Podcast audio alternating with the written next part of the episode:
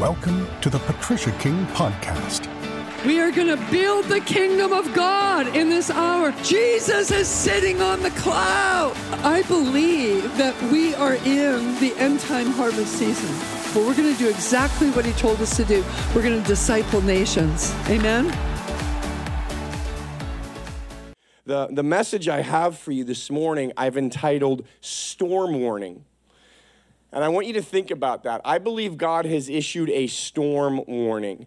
Um, if, if you had a chance this week to watch the Heroes Arise episode that I did, it, I, let me put it this way. If you didn't get a chance to watch the Heroes Arise episode I did this week called God's Tone Has Changed, I highly encourage you to go to my YouTube channel and watch that show because a, a lot of the, the, the revelation and the encouragement, empowerment in that episode will parallel really nicely with what we're doing today because God ha- God's tone has changed. And I believe the reasons God's tone has changed is because he wants to get our attention. That's the, that's the point of a warning. When a storm warning is issued, it's not, hey, a storm's coming, so, you know, lay down and give up. No, the whole reason when you get a storm warning, when I was a kid, we'd go to the shore for the summer and we'd, we'd go to Cape Cod, we'd go to Cape May, we'd go to Barnegat Light. Um, when I was really little, it was Cape Cod. Then when I was a little older, it was Cape May. Then I was a little older than that, it was, it was Barnegat Light. And you know, sometimes hurricanes would come. I can remember being on Cape Cod as a little kid and the hurricane warning came. And the hurricane warning didn't come for, you know, lay down, give up, it's over. The hurricane warning came so we could prepare so that we would survive and even thrive, so that nothing would be damaged, so that everything would get through the storm. And that's the purpose of a storm warning. It's to make you aware, it's to get your attention so that you can prepare, so that you will not be damaged. And the issue of the storm coming against our country, I believe it's also so that we'll stand up in our authority and deal with things. So the storm warning is not, ah, a storm.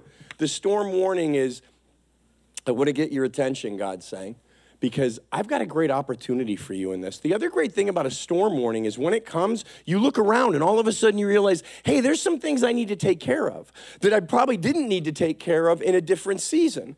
You know, and that's one of the reasons God's t- reasons God's tone has changed. He's getting our attention for a lot of purposes. One is because we have entered a new season, and so there's things that need to be taken care of. Like when we were at the shore, this never happened, but let's say, you know, the first several weeks it was just sunny and beautiful, and but there were holes in the roof of the, the cottage where we stayed. That never happened. But let's say there were holes in the roof. We would maybe we didn't have to pay any attention to in the first few weeks because it's just sunny and it's warm, and who cares if there's some holes in the roof? But if a hurricane warning comes and you look up and you realize, you know, I probably need to get around to doing something about those holes in the roof because some wind and some rain is coming. Actually, a lot of wind and rain is coming. And if I don't do anything about that, this place is going to get wrecked. So you get up on the roof, you fix the roof.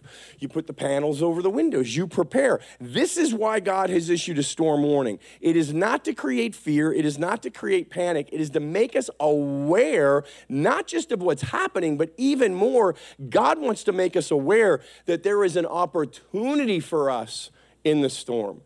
Because whatever is meant for harm, God will turn to the good. So I want you to do me a favor. I want you to open your Bibles to Mark 6. We're going to be in, in, in Mark 6, 45 through 53. I'm going to read from the Passion Translation. I think, yeah, Ben's putting it up for us. Um, because right here, we're going to see in the Gospel of Mark that Jesus was mentoring the disciples, which is you and me now, that there's always an opportunity in the storm for us to step into something. Storms may try to buffet, storms may try to destroy, but when we know God is with us, what he's blessed us with, what he's called us to, we can not just stand up in the storm, we can stand against the storm and see it bow. So here we are in Mark 6 starting in verse 45. After everyone had their meal, Jesus instructed his disciples to get back into the boat. And he instructed them, Go on ahead of him and sail to the other side to Bethsaida. So he dispersed the crowd, said goodbye to his disciples, then slipped away to pray on the mountain. As night fell, the boat was in the middle of the lake, and Jesus was alone on land. The wind was against the disciples, and he could see that they were straining at the oars, trying to make headway. When it was almost morning, Jesus came to them, walking on the surface of the water, and he started to pass them by. I like in the uh, New Living, I think it is, it says he intended to pass them by. We'll circle back to that in just a minute. He started to pass them by. When they all saw him walking on the waves, they thought he was a ghost and screamed out in terror. But he said to them at once, Don't yield to fear. Have courage. It's really me. I am. Then he came closer and climbed into the boat with them, and immediately the stormy wind became still. They were completely and utterly overwhelmed with astonishment because they failed to learn the lesson of the miracle of the loaves. And their hearts were unwilling to learn the lesson. They made landfall at Gennesaret and anchored there. So there's a lot to unpack here. Let's go through this because there's a lot of wisdom in this, and we're going to see our opportunity in this. First of all, what I want you to see is this all starts with after everyone had had their meal. So, you know, the work was done, they'd had their meal, they're comfortable, and that's key. When they were comfortable, this opportunity comes. And Jesus instructs his disciples to get back into the boat, and he says, Go on to the other side, go to Bethsaida. So they have the word of the Lord. The word of the Lord is, Get in the boat, you're going to the other side. So they do. And what's really fascinating here is it says he dispersed the crowd, said goodbye to his disciples. Then he, Jesus, slips away to pray on the mountain. Why is this important? Because two chapters before, Jesus was mentoring in a similar way. In Mark 4, there's another trip in another boat with another storm. Now, in this, in this story, Jesus gets in the boat with them and they go over. They have the word of the Lord. They're going to the other side. There's things to do there to accomplish for the kingdom. There's opportunity for the kingdom on the other side. They're going. Jesus is in the boat with them in this story. He's so certain of the word of the Lord that he's actually sleeping in the boat, even though a wind comes, a violent wind, a violent storm, so much so that waves are crashing over the bow of the boat, filling the boat with water. Jesus is asleep. The disciples come running to Jesus Jesus and say, Master, Master, Rabbi, Rabbi, teacher, teacher, do you not care that we are perishing? The disciples kind of give in to the, the drama queen anointing. They start freaking out and they're like, Don't you care about this storm and about us? Jesus stands up. Yeah, okay, guys, I just want to remind you we got the word of the Lord storm, be still. And they go to the other side. And then he turns to them and says, Oh, ye of little faith. Now, I want to point out they had faith in Jesus. They came running to Jesus. When the storm hit and they were in trouble, the first thing they did was run to Jesus and say, Help! So Jesus wasn't saying, Do you not have faith in me yet? I believe what Jesus was saying is, Do you not have faith that you can do what I've told you you can do? and what I've been mentoring in. You do, do you not yet have faith that when I taught you, our Father who is in heaven, holy be his name. That what the Father does in me, with me, and through me, because of me, because I have discipled you, because you have believed and I am discipling you, you can do this. Do you not believe you can speak to storms? You can. So there he is. One trip, he's in the boat with them. Now on this trip, he's saying, Here's the word of the Lord. You're going to the other side. We've done this before. We have history. We have testimony. I've been teaching you. I am so confident in you embracing this opportunity. I'm going to put you out by yourself. I'm not even going to go with you. I don't need to. You got this. So he sends them in the boat to the other side. He goes up to pray. He's so certain you got this. He goes up to pray. When he does, he sees. Well, here's the other thing I want to point out. I used to think about this as Jesus was up praying to the Father, communing with the Father, which of course he was. But it's very intentional. It says he's praying. What I have come to believe, what I believe Holy Spirit has highlighted to me very recently, which will speak to the season we're in as a church, is I think part of the reason Jesus went up the mountain to pray was because he wanted to give them the opportunity to handle this on their own. I think he was praying for them.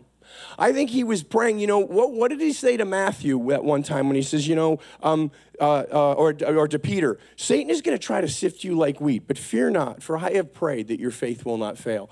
Jesus is always interceding on our behalf that even in the midst of a storm, even in the midst of Satan trying to sift us, Jesus is praying as inter- interceding. So we will not only be aware of the attack or the storm, but we'll be aware of our ability in him, with him and for him to stand up in it and to speak to it. So I believe Jesus is going up and praying for them, praying that they'll step into it this time, that they'll grab hold of the opportunity. And he gives them all night to do this. So they're straining at the oars. Now, here's what's key when they hit that storm, they still had the word of the Lord. When they hit that storm, the word of the Lord was still true. We need to see that. They start straining at the oars when the, when the wind is hitting and, and the waves are buffeting. But I don't believe they're straining at the oars because the storm is so horrible. I believe they're straining because of the severity of the storm. They are letting go of the promise and they start to freak out. They start to panic. So Jesus does what he always does. He comes out to be with us. He's always there. He never leaves us. He never forsakes us. Now, there are times it feels like perhaps he's removed himself from the situation, but he never leaves us. He never forsakes us. He's simply interceding for us so that we can step out into the opportunity that is before us.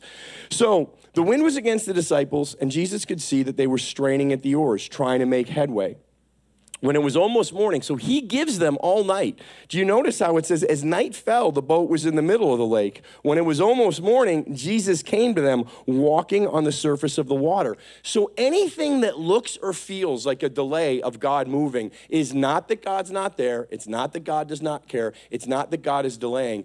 God is right there with us. He never leaves us nor forsakes us. He is simply giving us an opportunity in Him, with Him, and for Him to step up and step out and deal with what's going on in front of us. So he gives them all night. When it was almost morning, Jesus came to them, walking on the surface of the water as he started to pass them by, or as he intends to pass them by. Now, isn't it interesting what Jesus does?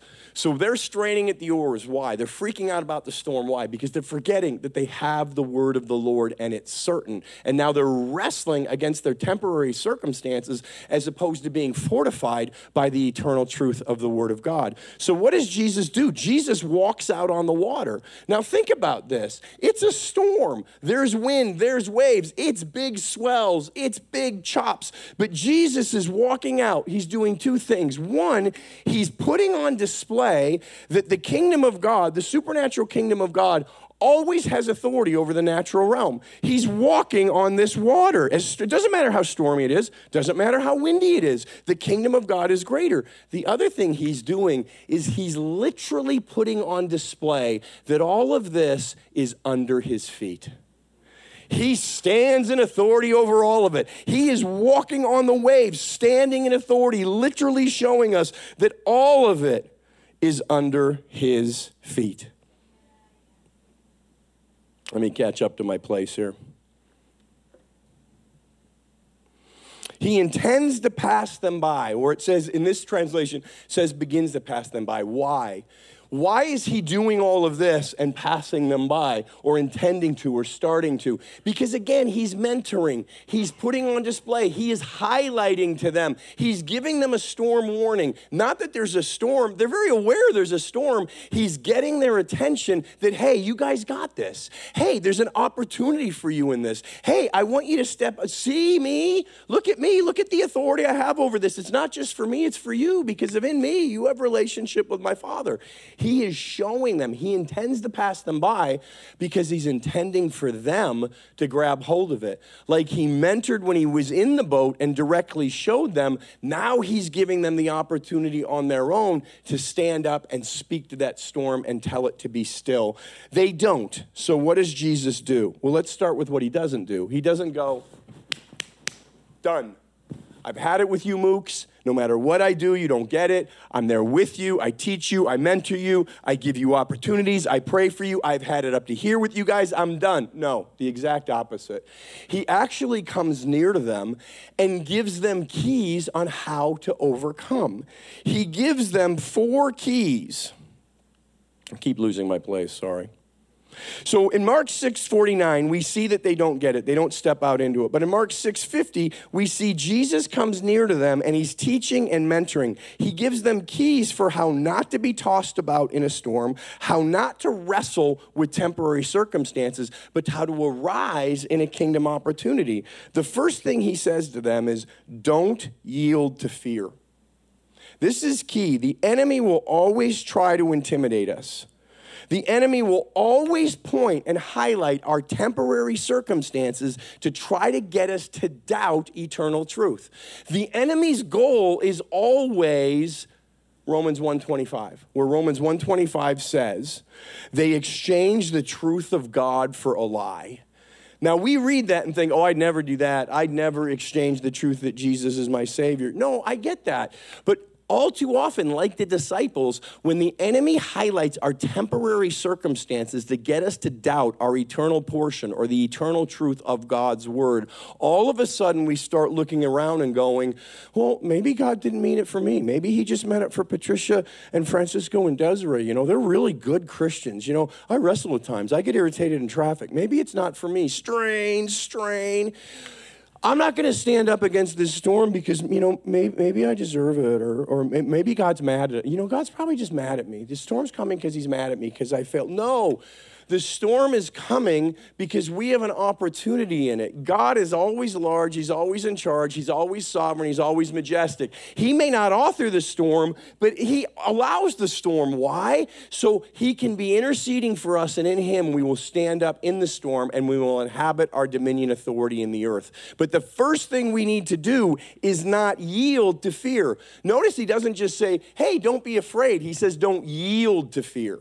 The enemy will come at you with fear. The enemy will try to get you to be afraid. The enemy will try to get you to think, ah, my current circumstances, my past difficulties, they're an indication of what I'll always have. Over on this side of the lake, it all seems so good. God, you said we're going to the other side. And, you know, for a little while it was fun and we were having a picnic in the boat and the rowing was easy, but then there was resistance. Then there was wind. Then there was waves. Oh my gosh, maybe the word isn't true. Maybe he forgot about us up on that mountain. No, we can't give in to fear. We can't yield to fear. Here's something I learn over and over and over again because just like you, I have to remember when things get really challenging not to yield to fear. I am no super Christian. I am just like everybody else. You know, I have my days where I wrestle. But one of the things I do as I wrestle is I, I've learned not to yield to fear, but to press into God.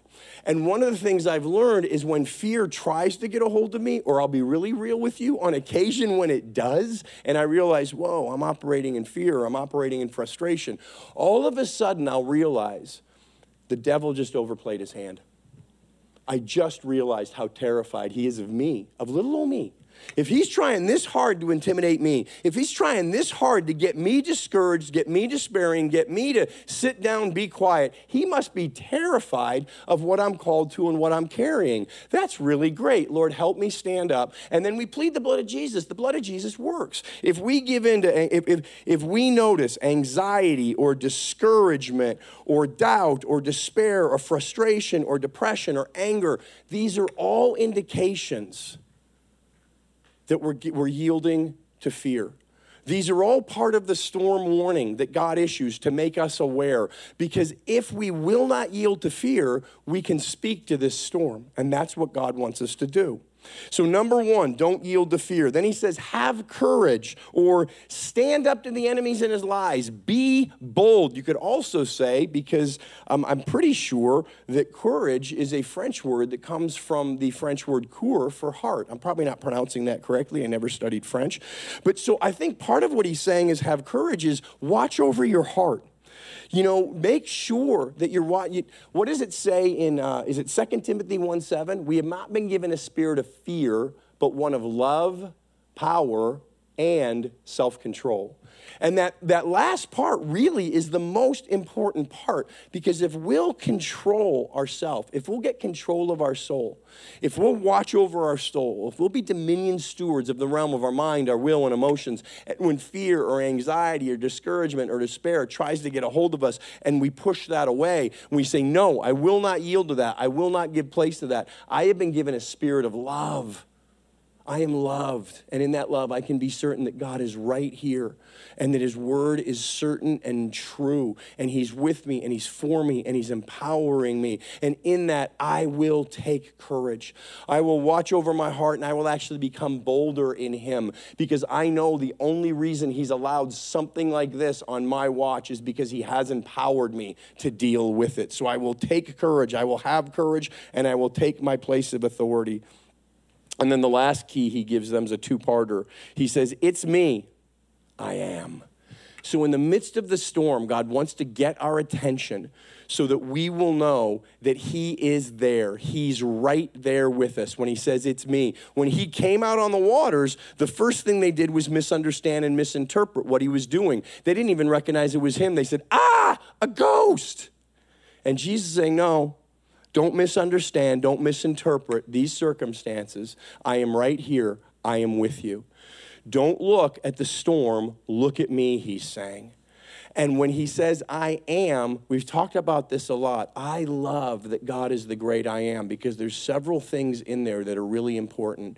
When God says, I am, he is declaring, I am present and I am present tense. He's not the great I was, he's not the great I will be. He's the great I am. He is always present and he was always present tense, which means no matter how things look or feel in the moment, we can be sure that God is there and everything about him, his character, his nature, his word is true. So when the storm kicks up, as opposed to straining in the oars and trying to accomplish something in our own strength and understanding, we go to Proverbs 3, verses 5 and 6 where we lean not on our own understanding or our own strength to deal with it.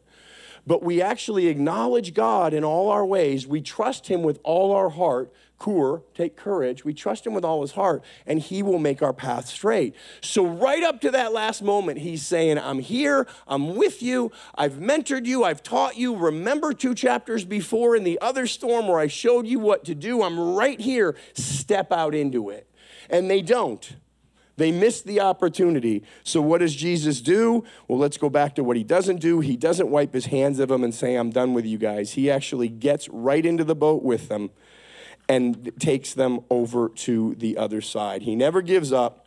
He never will stop working with us. He will always work with us to get us to step into the opportunity. Jesus steps into the boat, and immediately the wind stops, and they went over to the other side. He'll never leave us nor forsake us. He'll do all he can to always remind us that his word is true and it's for us, and we can step out into it. But he desires that we will co labor with Him and rise up into what He has planned for us and what we are made for. He will always help highlight the opportunity in the storm and be there to help us step out into it. Think of Esther 4:14 where you know book of esther is such a key book right now because we see this woman who has achieved favor with the king and been brought into a place of royalty and influence. Why? For such a time as this. And that's the bride of Christ. That's the church. We have favor with our king. And we always have that opportunity to press into him, to lean into him, because you, me, all of us that are part of his body, we were created specifically for this time to deal with this storm. You know, we've talked about it a lot. I talk about it a lot on Heroes Arise. There's a reason when we say yes to Jesus, we don't immediately go home to heaven, which, let's face it, would be much greater. Heaven's going to be awesome. But there's a reason because when we say yes to Jesus, we're not only restored to relationship with our Heavenly Father and all of His kingdom here in the earth through Jesus and the indwelling of the Holy Spirit, we're restored to the plan since day six that God would have a people in the earth that are His, that are His tribe, that are His dominion uh, uh, stewards, that are His agents of impact, that are willing to co labor with Him to see His will be done and His kingdom come. The prayer isn't, Oh, Father, your kingdom come, your will be done on earth, unless things get really dodgy, and then I guess forget about it. No, it's on earth as it is in heaven, period. No matter what's going on, we're here, deputized authority in relationship with our Heavenly Father to, to stand up in the midst of the storm. And one of the things that I, I, I remind myself all the time is these things that are going on in the world right now, they're not happening on God's watch, they're happening on my watch. There's a reason when Jesus ascended, he sat down at the right hand of the Father. His job's done. He did all. He won all. He gave all. Now he's come and filled all in all in his people. So now this is happening on our watch. Now that does not mean God's not there, God doesn't care, and he's like, whatever, man, I'm done. No, he's saying, look at me. It's a finished work at the cross. It's a tomb that's now empty. I am sitting down in all authority, ruling over everything. It's all under my feet, and you are deputized to go out and in that relationship walk in that authority because now in the earth, earth, you're the body of Christ. You are made to do the works that I do and even greater works. So if this is a greater storm than you saw me deal with in Mark 4, perfect. You're perfect for it. I've prepared you for it. I've spoken to you about it. I've empowered you for it. Let's give great glory to me and bear amazing fruit for my heavenly Father. Let's speak to this storm and see it bow. Now, one other quick thing I want to I want to talk about before we, we discuss how this directly relates to what's going on in the land right now is the last point from Mark 6 I want to talk about is why did the disciples miss the opportunity? Well, number one, it says right there um, in verse 52 because they, they were completely and utterly overwhelmed with astonishment because they failed to learn the lesson of the miracle of the loaves and their hearts were unwilling to learn the lesson. But they did make landfall, so they still made it. Okay, so right here we see why they missed the opportunity and things we need to be wary of. Number one, they failed to learn the lesson of the miracle and loaves. So, what does that mean? It means they missed the lessons in their history and past.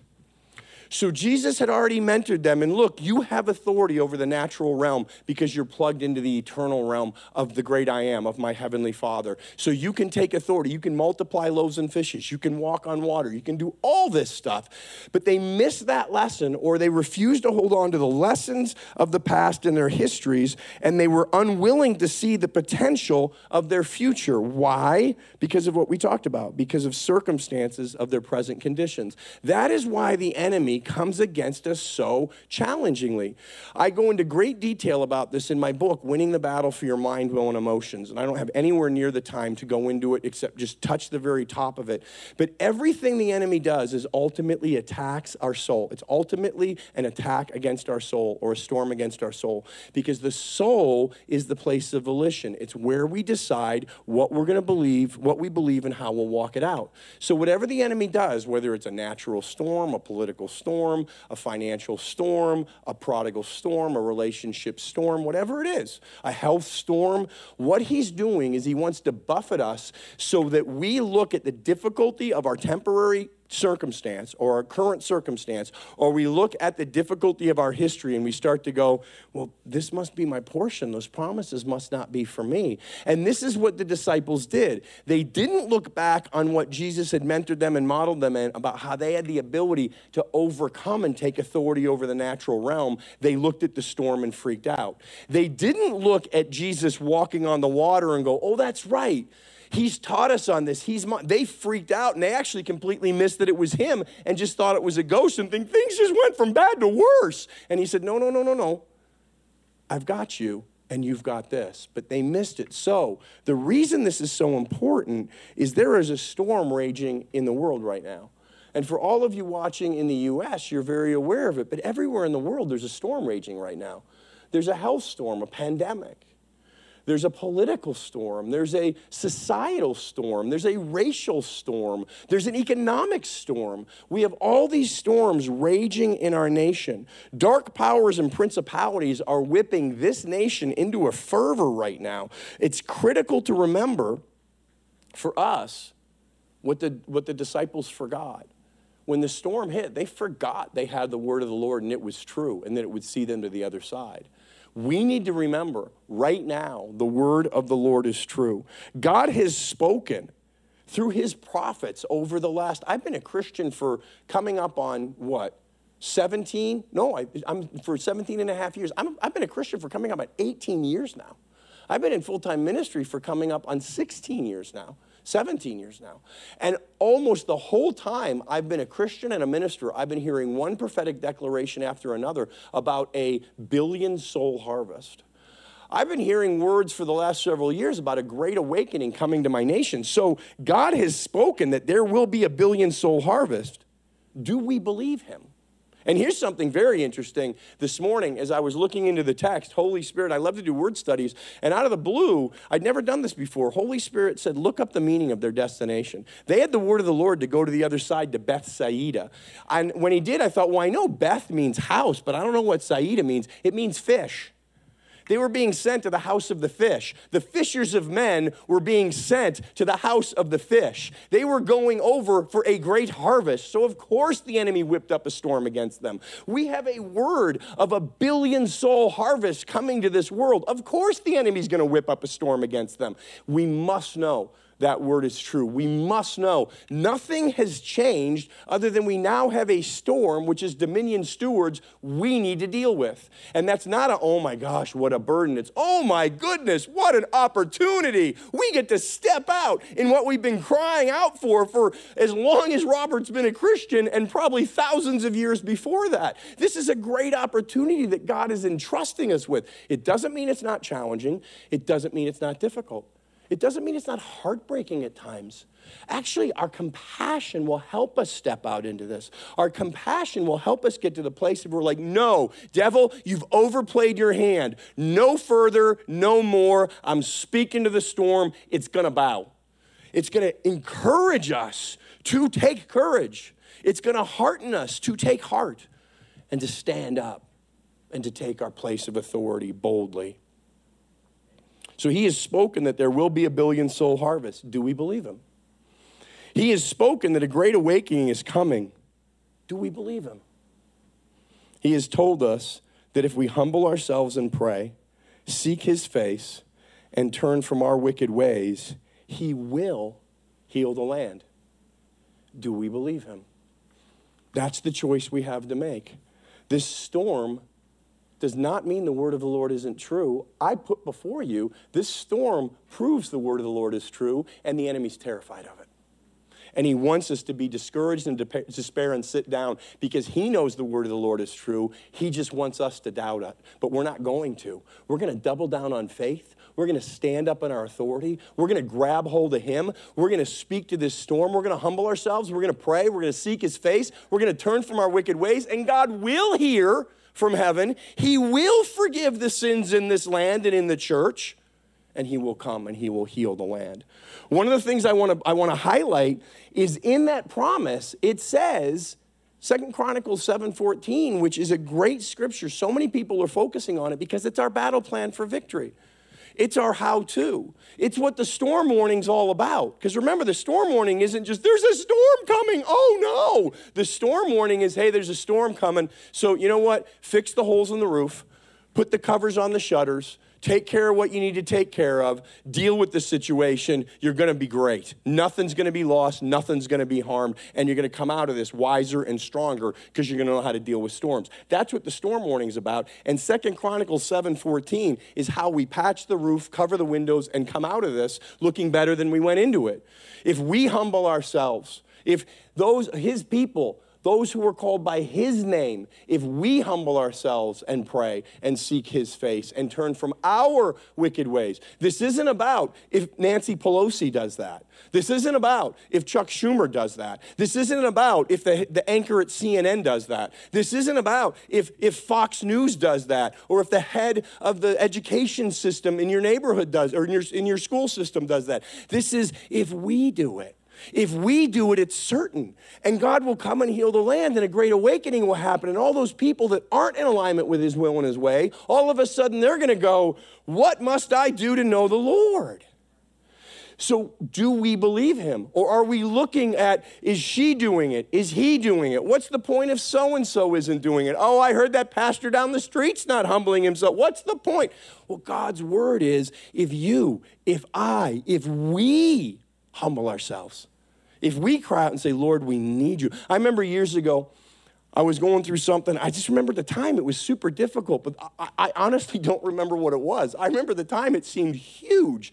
And the reason I bring this up is because I remember at one point, I wasn't in my prayer chair. I was actually on the floor in front of my prayer chair on my knees, crying out and said, Lord, I desperately need you in this. And I'd kind of given into the drama anointing a little bit. God, I need you in this. All of a sudden, little tiny, still small voice says, well, aren't you glad you have me? And aren't you glad that I have you? And I remember going, Yeah, I am really glad that you have me in this. I'm really glad that I have you in this. Lord, how are we going to walk this out? That's what humbling ourselves is about. If we humble ourselves, if we if we pray, and I really want to encourage you, we've got some great resources for you in regards to prayer. Number one, if you haven't gone to firewallusa.com, go as soon as you're done with this message. As soon as this service is over, go to firewallusa.com, use the join link there, and it will take you through the very quick process where you can sign up to be part of this 24 7 prayer movement. Every moment of every day, we are creating prayer. Uh, decrees and declarations for the United States of America every moment of every day between now and the elections in November. We're going to make history together for Jesus. That's part of what the storm warning was about. You know, it was it, it started for us a couple years ago when we created the eight decrees to heal a nation. Two years ago, I think it was. And yeah, 2018 is when it was. We created the eight decrees to heal the nation, and we've been praying for the U.S. and we made another one for other nations, and people have been praying for their nations through the eight decrees for two years. And that started things moving and got things moving. And then all of a sudden, the enemy starts to kick up bigger and bigger. So God issued his storm warning. Well, our ministry heard, our, our leader, Patricia King, heard, and she came up with God with a divine solution Firewall USA. Now we're going to step it up from eight decrees to 24 7 prayer between now and when the elections happen. We're going to make history for Jesus. The storm warning came because God wanted to get our attention and realize these are serious serious times, and there are serious things that need to be dealt with in this nation and around the world. And then God gave the solution. So we have humbled ourselves, we sought Him, He gave the solution. One of them, there's many good things happening. One of them is firewallusa.com. Go and click the join link become a part of the movement, and let's make history together for Jesus. We're going to be amazed how things look down the road because prayer works. God promises it does. Do we believe Him? So we humble ourselves, we pray, we seek his face, we let go of distractions, we repent of our wicked ways. We, if God highlights things to us, if God's saying to you, you know what, I, I, I, that's not going to cut it in this season. That's not to make you guilty or ashamed, it's to align you even more with him so you can be part of his solution. So you can say, the prince of this world is coming, but he has nothing in me, just like Jesus said. And so then when we've aligned now, when we've dealt with stuff on our own hearts, we can deal with things in the nation's heart. Now, our identificational repentance on behalf of the sins of the nation becomes even more powerful because we don't have that in us. So, God has given this promise, God has given this plan. Do we believe Him? Here's one of the scriptures that I love for seasons like this. It's Romans 8:37 and I'm reading out of the New Living. Because, you know, again, the enemy's always going to point to what's going on. He's going to point to the rioting in the streets. He's going to point to the, the division and discord and dishonor in the halls of our government. He's going to point to the, the plots and ploys that he's releasing through media. He's going to, he's going to point to all the stuff that is, that is heartbreaking and discouraging. Why? Because he wants us heartbroken and discouraged. He wants us to focus on those things and go, it's just too big. I actually had a leader um, from another nation reach out to me a few weeks ago, and they the the, the I'm going to use the wrong pronoun just because I want to cover and protect them and not even reveal if they're male or female. Um, but they they reached out to me and said, hey, then they'd been in ministry, have been in ministry for for decades and decades and decades, and they reached out to me and said, hey, I, I want to ask you this question because you're safe. I'm afraid if I go to my peers, they might judge me because I'm really wrestling right now. Do you think it's gone too far? Do you think it's all too dark? Do you think even prayer will make a difference? And I, I wrote the person back and said, I so appreciate you trusting me with this and being vulnerable with me. And I want to encourage you. There's a reason the enemy's working so hard to discourage you and make you despair right now. It's because you have a huge role to play in this and God's not done with you, and your days are not done, but you are a Samson, and you will do more energy, more energy, more damage to the kingdom of darkness in your latter days than ever before. The enemy's trying to blind you and deafen you and get you to sit down, but that will not happen, for you are part of God's plan for what is about to happen. And I said, I absolutely believe, without a shadow of a doubt, that prayer works and that prayer can turn this because God says so in His Word. God says His Word never returns void, it accomplishes all that it's sent to do. God says that when we pray, angels are released to perform the Word of the Lord. And there's way more. Even if God has never created another angel since Lucifer fell, we still outnumber them, what is it, two to one. And I'm sure that God probably has been, you know, in, there's probably been a draft. And many more angels have been drafted into the Lord of hosts army of heaven. But we still outnumber them two to one. And then God even says to us that we can speak to nations and they will obey because he's made us glorious. Because the Jesus, the certainty of our Lord, who declared over us in John 17, 22, the very same glory the Father gave to him, he gives to us. That means the same revelation of the fullness of God's goodness in him and through him as his Holy Spirit dwells in us, we have. So as Jesus spoke to every work of the enemy and it was broken and bowed and defeated, now we can do that even over nations, not because we're glorious, but because God is glorious and he's made us glorious. I said that poorly. Not in our own glory, but in the glory God has given us. We can speak to nations and they will obey. But there's an example of just how hard the enemy will work to get us to focus on the current circumstance. If we focus on the holes in the roof and all we do is go, man, there's a lot of holes in the roof. Oh, forget it. It's just too big a job. Well, that's what the enemy wants. If we co labor with God, remember, Jesus is a carpenter. He's going to be really good at fixing holes in roofs. He's a really good roof doer. And yes, there are holes in the roofs of our nation right now. There's a lot of them.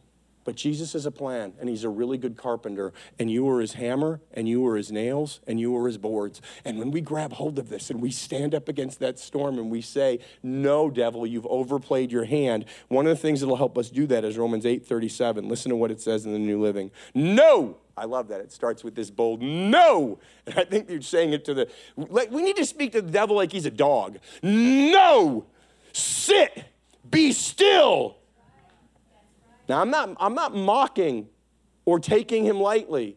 He is an adversary, but we got to start treating him like the little dog that he is and just say, no. So it starts out, no.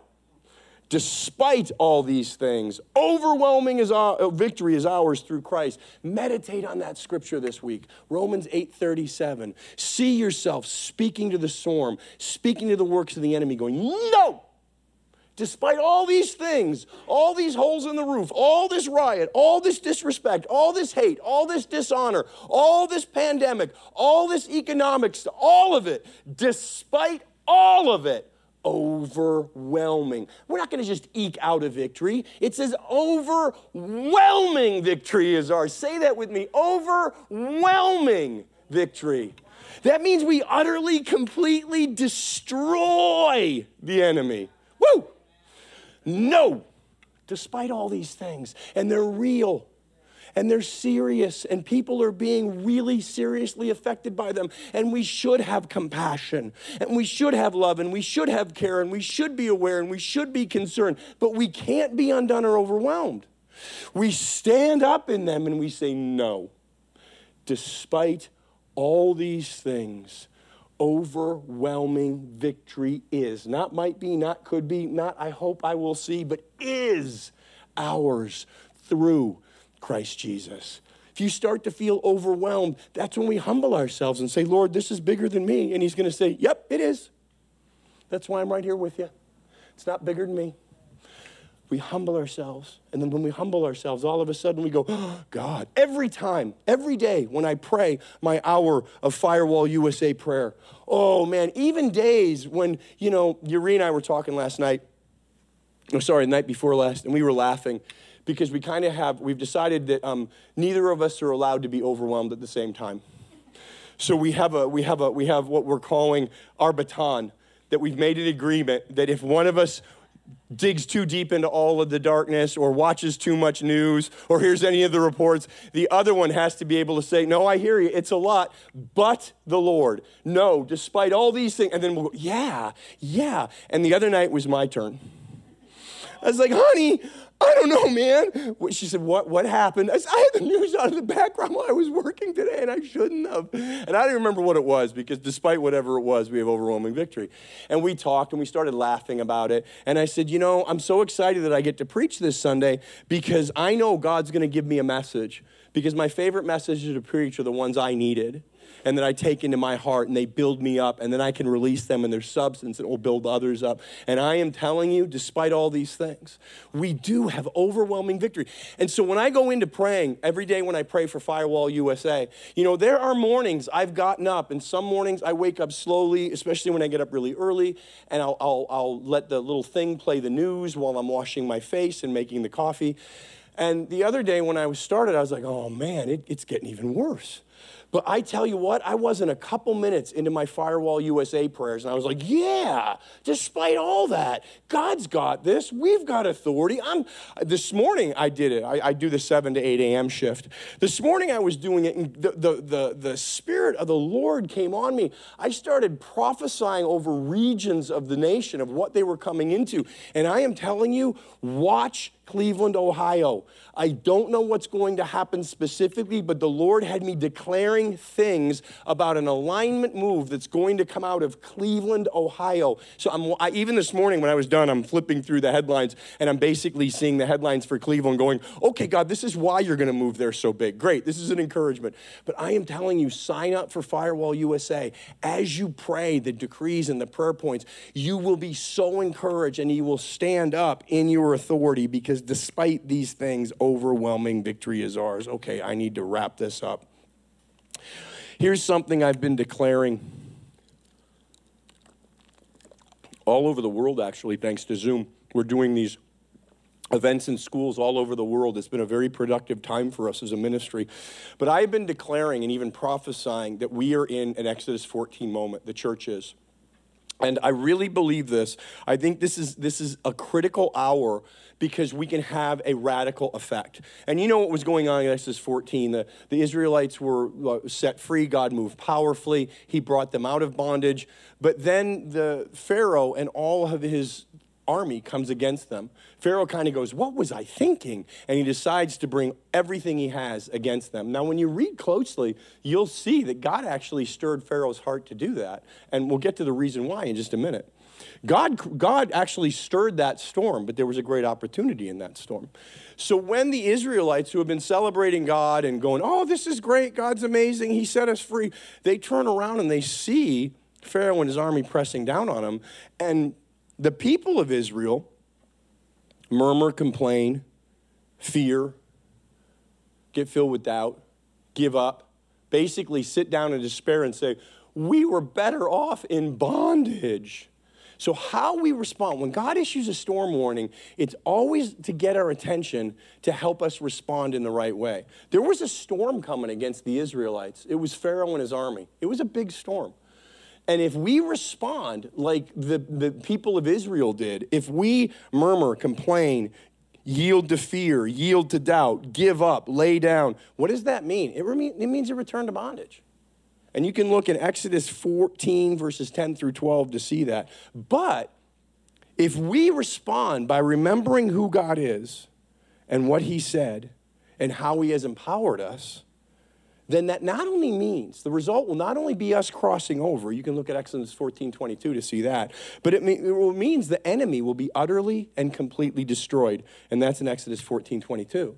The reason God allowed this storm to be stirred up was not so that the enemy would come against and oppress his people, but so the enemy would come and we as his people would stand up with God, for God, against the enemy, speak to the storm, speak to the situation, and the enemy would be completely, utterly, totally destroyed. So, as this storm is happening in our nation, we need to watch over our hearts. We need to ask Holy Spirit, Holy Spirit, help me watch over my heart. Help me watch over my thoughts. Help me watch over my words. Help me watch over my reactions because I don't want to respond with fear and doubt and despair and discouragement. And if I do, help me shake it off, Holy Spirit. And that works. You know, start to praise and that because the enemy will come and make it seem too big, too heavy for you because it is, but it's not too big and too heavy for God or you with God. So we start to praise. We put on the garment of praise to lift off the spirit of heaviness. We pray, we get in the word. We remember that Jesus is right there and he cares. We remember that he's mentored and discipled. That's what, that's what the Lord says to Moses. Because Moses, you know, the, the people are going, oh my goodness, God, why have you allowed this and we're going to die? It's just so awful. And Moses even cries out and basically says, God, do something. And God responds to Moses in Exodus 14 by saying, Son, you do it. And he wasn't saying, I'm too busy, I don't care. He's saying, Son, remember who I am. Remember the word of the Lord that I gave you in the desert at the burning bush. Remember that that word is just as true right now as it was then. It's not based on your current circumstances. It's based on the eternal I amosity of who I am. I am always present. I am always present tense. My promises are not only yes and amen, my promises are always current and present tense, especially when it doesn't look or feel that way. So remember who I am. Remember who I told you who you are. Remember how I've empowered you. Now take your staff and stretch it forth and speak to the situation, son. And when he does, the people cross over. If we will humble ourselves, pray, seek his face, turn from our wicked ways, decree, declare, partner with him, stand in our authority, watch over our hearts, say no. Despite these things, overwhelming victory is ours through Christ Jesus. He's done it. Now I'm going to partner with him in it, and I'm going to pray for the victory which must manifest, and we'll end up on the other side of this thing better than we went into it. This is an opportunity. We're going to come out of this with a not just a patched roof, but a new roof. We're going to come out of this with an awakened nation if we pray. We can't sit back and say, okay, God, then do it. He did it. He's saying, this is your opportunity. I am with you. I am for you. I am as engaged as I ever have been, but you've been crying out for thousands of years for me to use you in a great and mighty way? Oh, I can't wait. Take hold of my hand. Stretch forth your hand. Speak to the situation. You'll come through this better than you went into it, and all of the enemy will be destroyed. That's what we're going to see. In prayer several weeks ago, the Lord gave me a specific promise about this that if we pray, and when I pray, I come into this faith place. He said, The Hamans will be hung on their own gallows, and the Goliath's head will be cut off with its own sword. And as I've prayed this, the other day he gave me a deeper insight of what that promise is. The Hamans are the, the, the things being plotted and planned in, you know, the, the, the deep, dark recesses. It's the powers and principalities with all their scheming behind the scenes. Well, those Hamans are going to be hung on their own gallows those powers and principalities are going to be destroyed by what they thought would destroy the people of God and his plans and purposes for our nations. That will deal with the things going on behind the scenes. And the Goliaths, they're the ones right out in front, taunting and mocking.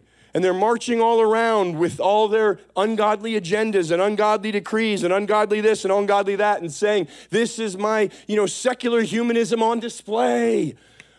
Well, those powers and principalities that are stirring all that up, I had so much faith this morning as I was praying for America. I went into a place where I was praying for every single person out on the street in open rebellion, every single person involved in Antifa. I started praying, believing God is going to cut down all the Goliaths that are the powers and principalities behind that. That what he meant for the enemy, what the enemy meant to destroy this nation and God's people, that God is well able as we pray, as we send forth his word, as the angels are released as we wield that swift sword in the Spirit by decreeing the Word of God, that even the Goliaths, the ones that are causing all these people, not the people themselves, but the powers and principalities behind them, their heads will be cut off. They'll be put into confusion. And some of those people who are the worst tormentors and comer againsters of the things of God will become some of our greatest Sauls in the next season. They will go from Saul to Paul in the next season. This is the power that we have. This is the opportunity that we have. So, right there at home, do me a favor, stand to your feet. Father God, I thank you that you issued a storm warning.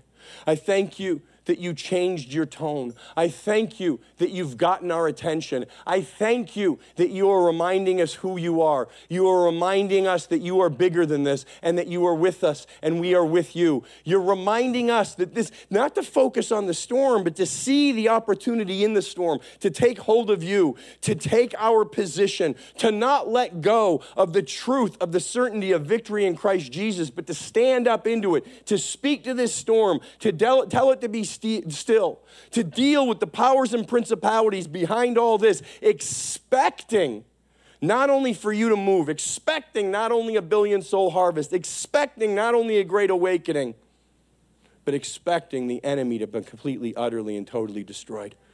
We thank you that you are highlighting there is an opportunity in this nation and all the nations around the world that the enemies that we are seeing so clearly on display, mocking and taunting in, in public places, the enemy that has been scheming in dark alleys and behind the scenes to manipulate media and government and school systems, that all of those enemies, those powers and principalities, they can be destroyed if we heed your call grab hold of your hand in this opportunity, they can be completely, utterly, and totally destroyed and never seen again in our nations. In Jesus' name, we stand as a prophetic act. In Jesus' name, we say yes. In Jesus' name, we stretch forth the truth of the finished work of the cross. In Jesus' name, we grab hold of the authority to take authority over all the power of the enemy. In Jesus' name, we will arise. In Jesus' name, we will humble ourselves. We will pray. We will seek his face. We will turn from our wicked ways and we will decree and declare in Jesus' name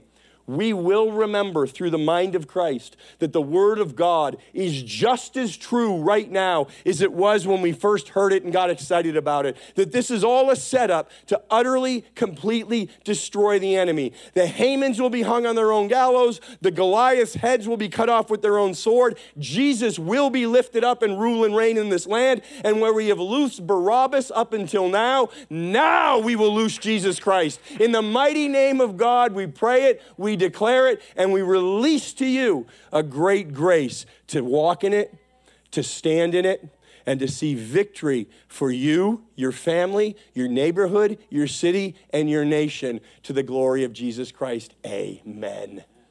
Thank you for joining Patricia today. She would love to continue to empower you in your faith journey. For more information about other Patricia King resources, events, or ministry partnership, connect with her on patriciaking.com. Also, follow her on Facebook, YouTube, Instagram, and iTunes Podcast.